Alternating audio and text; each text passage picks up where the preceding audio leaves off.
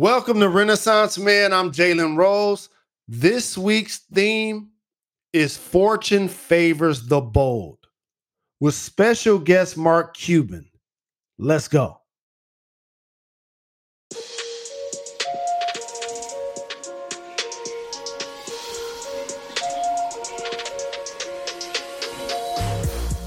Hi, I'm Jalen Rose, and welcome to the Renaissance Man podcast, proudly presented by the New York Post. What is a Renaissance man, you ask? Well, a Renaissance man is someone who keeps his ear to the streets and fingers on the pulse of fashion, entertainment, pop culture, current events, and everything in between.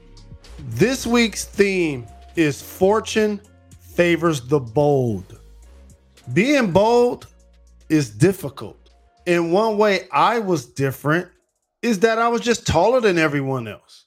So, as a shorty, and I'm talking pre teenage years, so that's like elementary, middle school, those years, I realized that I was tall, but I wasn't like towering over my classmates per se but my height started to make a difference when people started to tease me because I was tall, but I didn't play basketball. I actually started playing organized basketball when I was in sixth grade. But before that period of time, as I was growing into my body, elementary school years, people was teasing me for a few things. Number one, being poor having patches in my pants. But as I started to grow, you know what else did? My feet. And I remember being 10 years old and wearing a size 10 and people teasing me about it. Then when I turned 11, the same thing. 12, same thing. Oh, you 13 and you wear a size 13. But the one thing about growing up in a single parent home where your mother's a key puncher that works at Chrysler and you're the youngest of four, just because your feet are growing, that don't mean you get new shoes all the time. So if you are fortunate enough, and I say that sarcastically, to see my feet, you will notice I have corns on every toe. And the reason why isn't just because I played basketball for so many years. It happened way before then. It happened when I'm 10 years old, wearing a size 10, but still rocking the size eight shoes that my mother brought me six months prior. And so being teased for having corns on your feet, patches in your pants, skinny, poor bumps on your face, still peed in the bed. They say the most honest people are kids and the elderly. Growing up on the northwest side of Detroit, it was brutal. Some of the ways I got teased. The key from this story is to embrace the things that make you stand out because it could easily be the thing that makes you succeed. But also, now I realize being tall gave me a sense of confidence. I can survey the room better. And also, when I walk in the room, you have no choice but to notice me. And no longer am I afraid to be bold. My next guest has never been afraid to stand out and whose boldness has made him one of the most recognizable businessmen in the world and owner of the NBA champion franchise Dallas Mavs. Give it up for my next guest, Mark Cuban.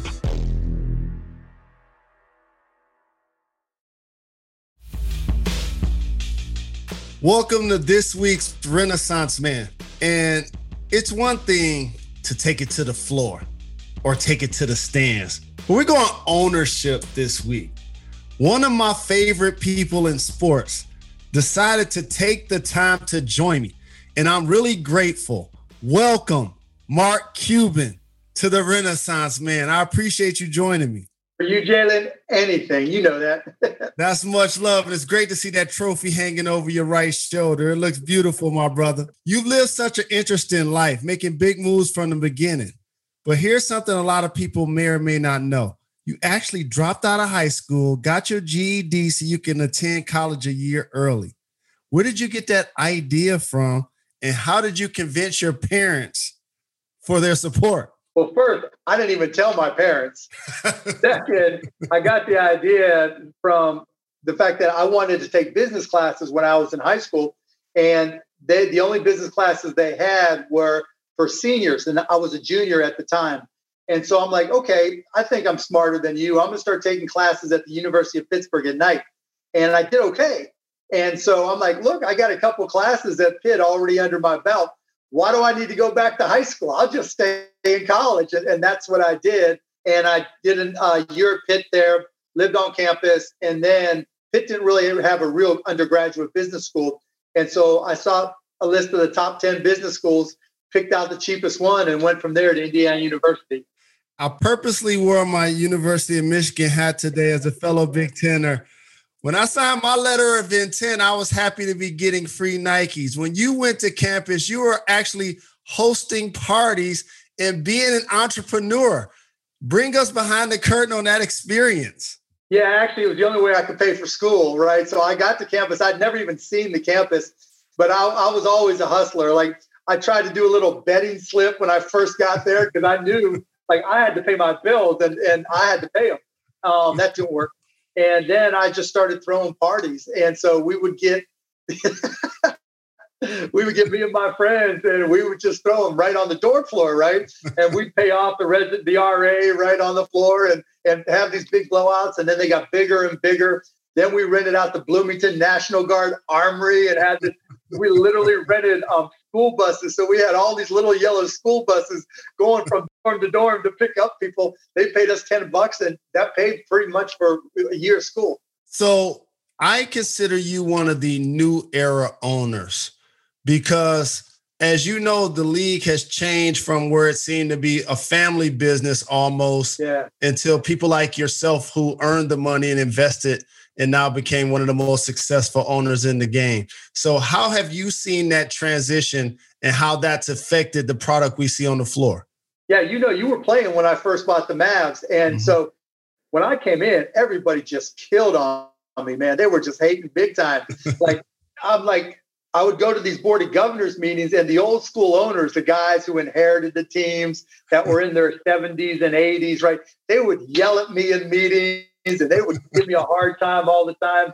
And I'm like, dude, this is the only way I know how to do it. I, you know, it's how I run my businesses, and I'm not going to change. But yeah, I remember like I walked into the Mavs when I first got to take over in January of 2000, and I, I was looking at stuff, and I like realized that we spent more money on computer repair than we did player development. Mm. And so I'm like, this is backwards, right?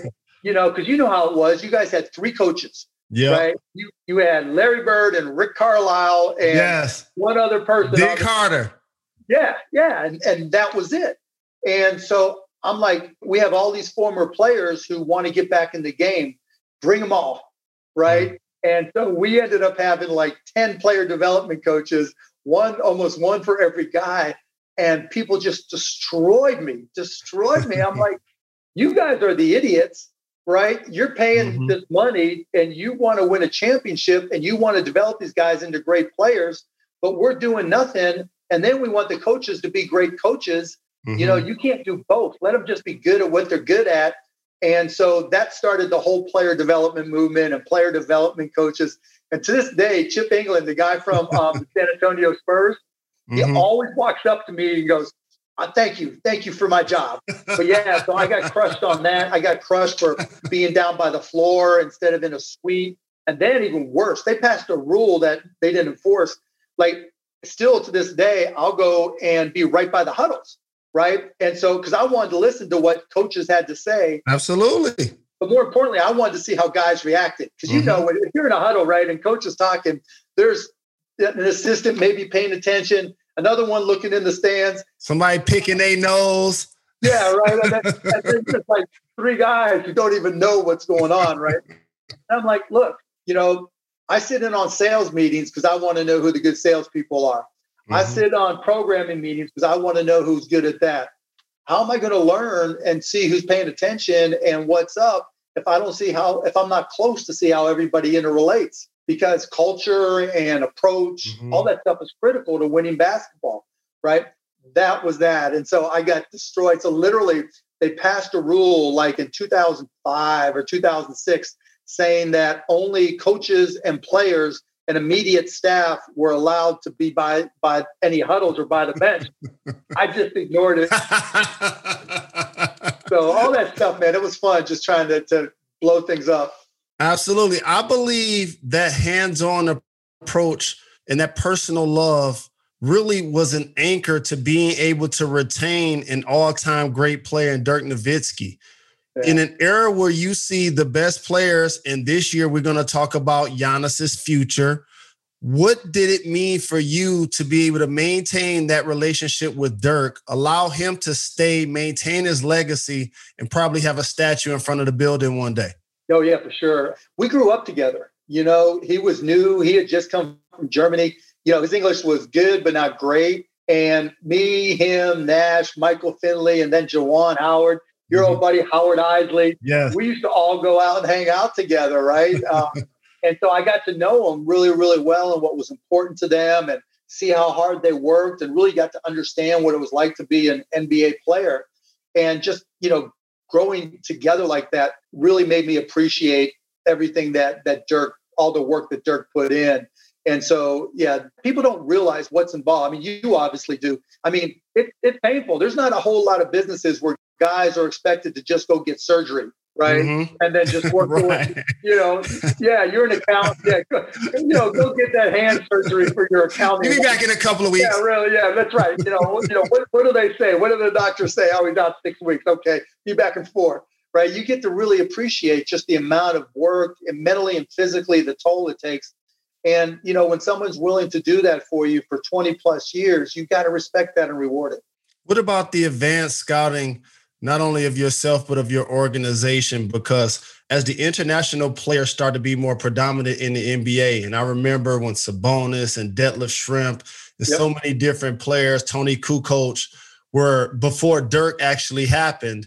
And then now you have an international superstar in Luka Doncic, and you paired him with Kristaps Porzingis you guys have a special future. So, what is it like almost seeing Dirk and that international flavor kind of be reincarnated in a lot of ways? Yeah, it's different now because back then people didn't really like it, right? Especially with the Mavs, you know, and then some to the Spurs, it was like, oh, you're drafting another big white stiff from some country. and it's like, no, no, Dirk's not a stiff, right? Now we've had a few of those, but um, yeah, and then once people from the you know overseas got to watch them play, and now you're seeing a lot more with Africa, where you're seeing the development of players mm-hmm. in Africa who are coming yeah. over, and they're looking up to the Serge Ibakas and the the Siakams, and yes, you know, and they're setting the, the example, just like you know Petrovic and Dirk and all those players did for mm-hmm. European players, and and so we don't care where they come from. I just want the guys who can play. You know, I don't care if they're purple, orange, or yellow. If you can play and help you win another one of those things, you're my best friend. But Dirk really he set the tone, and you know you see things like that. The, the biggest difference I think is, you know, they get a chance to go back and play for their home country, just like guys here play for the Olympic team, and you can see how special it is to them, and then mm-hmm. you can mm-hmm. see the response of their home countries when they do those things. You know, mm-hmm. it's not a little deal; it's a big deal. One of the things that you did that was a big deal that you may have not realized is when I played in the league, it literally was like owners handled themselves in one room and kept a one conversation and the players were kind of separate. You kind of broke down those barriers in a lot of ways based on your relationships with players, I remember you were one of the first owners to have food for the team after we played on the road, and you made sure your teams had like computers and and, and oh, laptops and whatnot available to them. So you translated that into Shark Tank, which is one of my favorite shows, and it's a long-standing show. So doing that show, what are some of the things that you learned but also you want to show your players because you know that they get bombarded with business investments constantly. That, that's an interesting question. By the way, Shark Tank's on every Friday night on ABC. I'm still a salesperson, right? Yes, indeed. no, it, it's a really good question, Jalen, because you know guys see the show as well. You're bored and you're on the road, and there's repeats all the time. And I was just talking to Boban this morning. We all had to go down and get tested, right? And he was like, "Yeah, when I was in the bubble, and you know, I was watching Shark Tank every show, and da da da da da, you know." And and so, you know, I'll talk to guys because you guys get hit up with business deals all the time, but you may not have the background to make the best decisions or even Correct. to know who. And so there's a lot of times I'll talk with guys about potential deals and give them feedback, and 99% of them are, are not good deals. Mm-hmm. And so I think, you know, some of the things I learned in Shark Tank that I, you know, try to convey to the guys is if it sounds too good to be true, it probably is. Mm-hmm. And just just because you grew up with somebody and they know more about business than you doesn't mean they're good at business you know and you've got to really really be careful like there's a guy that I'm good friends with now who just realized some somebody was ripping him off. Wow. You know, and that happens all the time. And and you just got to really be careful. Knowing that you were going to be on the show, and I'm honored to not only do a podcast but write a column on you this week at some point as well, is that the theme I decided was fortune favors the bold. And watching you continue to progress as an owner, but also an individual has been really astonishing. So, how have you, being amongst your fellow owners, but also a champion and really passionate about the game, still maintain your personality? Because I know sometimes they want you to look a certain way, speak a certain yeah. way, you know, sit with a certain decorum. Like, so how are you able to maintain your love and your passion and still be yourself when I know that you have those pressures? Yeah, it's not pressure to me at all, Jay. I mean, it's like when I first got in, it's like I just decided I was going to be myself. And either you were going to accept me or you didn't. And I didn't care one way or the other. And now that I've been doing it so long, they're kind of used to me. you know, it's just like, okay. And, and plus, I think they respect the fact that I love the game you know, I'm, I didn't come in, this is an investment for me. I didn't come in and say this is only about making money. Mm-hmm. You know, I'm still that guy, you know, in normal times, if you come out early to get shots up at, in Dallas, I'm out there getting shots up, right? if you go down to the practice facility and these last couple days and there's one guy in the back that looks like he's old and slow, it's because he is, it's me, and I'm still getting shots up. to me, you know, everybody does different things to relax. Some people listen to music. You know, I get to block out every when I'm out there getting shots up and I hear that sound of the ball going through the net, you know, and you get on a roll and I'm like hitting, you know, a bunch of threes in a row. stops, right? There is no pandemic. Right? and, and when the before the pandemic, going to play pickup a couple of times a week, you know, I mean, yeah, I'm getting moving further and further back. The old man basketball mm-hmm. comes into play. But, yes, indeed. Uh, but you know, just because ball is life, right? That's still who I am, and that's still what I love. And I think they just come to realize that that I do this because I love the game of basketball, and I love being part of it. And if I didn't own the Mavs, I'd still be out there getting shots up all the time in some park somewhere, just doing it because that's who I am. And I think that's what they've come to realize. Mark, the NBA did an amazing job of completing its season in a bubble in Orlando, getting to a champion. And I believe no asterisk should be attached because it was well done by the NBA and its players. Do you have any worries that the NBA are going to run into some of the issues that we see now having with the NFL? Yes, absolutely, positively. And it wouldn't shock me if the team with the fewest missed games for COVID cases is at the top of the standings when we get to the mm-hmm. playoffs. Would not shock me at all.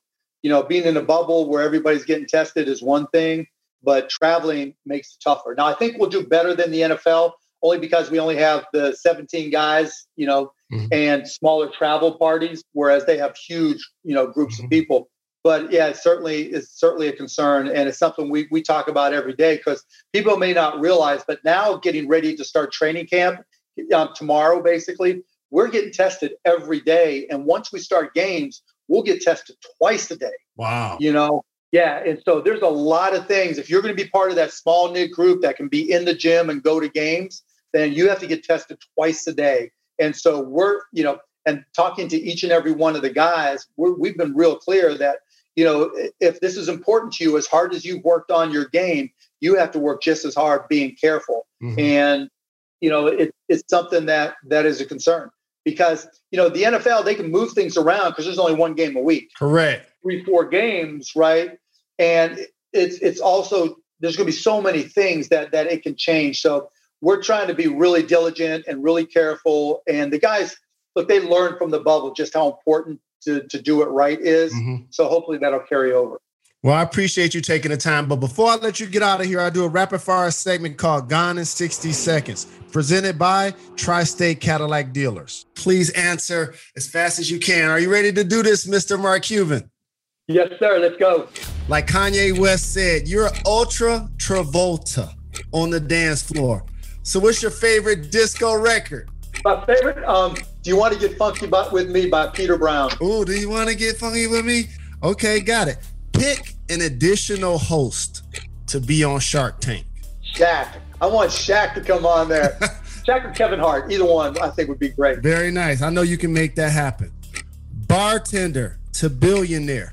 What's your favorite cocktail to consume and or to make for others? So my favorite to consume is just Tito's and soda. I'm just a sipper, right? So is she. Yeah, and, maybe a, a Bud Light. But to make for others, this thing called a Milky Way, where you literally take it's kind of like a um, a White Russian, but you put half a Milky Way bar in there and turn it into a milkshake. Mm. Killer. Someone dead or alive that you can enjoy a Mavs game with? I'd like to go Bobby Knight. I want to, you know, talk about old school. Right? Yeah, you, baby. I'd love to. I've, I've sat and talked to him, but I've never sat through a game with him.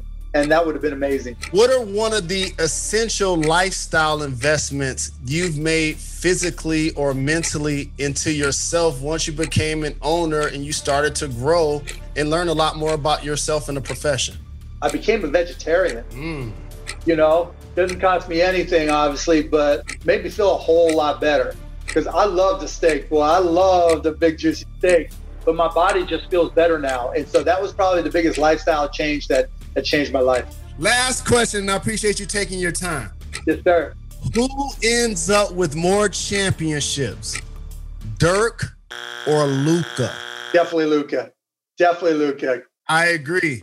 I love Dirk. Dirk got one, but Luka's the man. Well, thank you very much, Mark. I really appreciate it. You got it, Jalen. Anytime.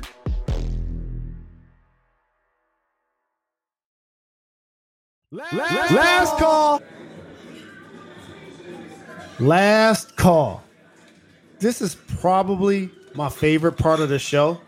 Not just because I'm a slacker and I'm happy to get off work, after a long week and today's Thursday, so this kind of kicks off my weekend, but also to give some knowledge, love, food for thought. But this week's last call is really special to me. It's about the importance of being fearless.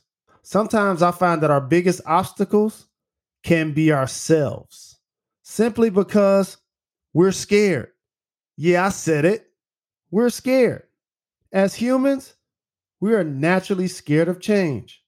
Being comfortable is nice and cozy, but it can prevent us from taking risks that will allow us to grow. Let's take our guest, Mark Cuban, for example. Mark dropped out of high school a year early to get his GED, dropped out of high school a year early to get his GED so that he can attend college a year early. There's a lot of fear that you have to conquer to make that happen.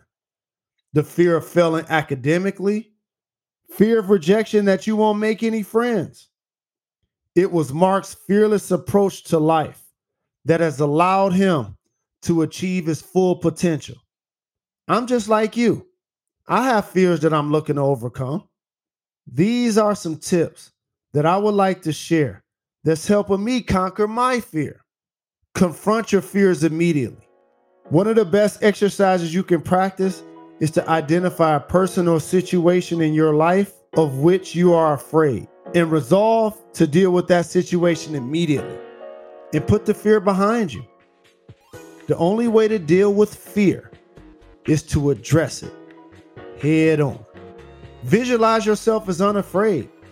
Simply visualize yourself performing with confidence and competence in an area where you're fearful.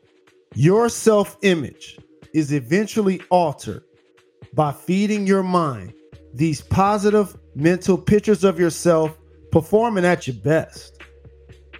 And lastly, remember, you don't have to tackle fear alone. The first step often feels like the hardest.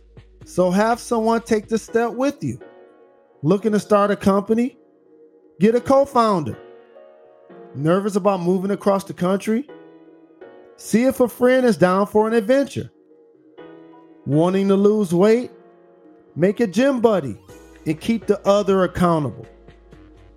Remember, once you become fearless, life becomes limitless. I'll see you next week. Appreciate the love.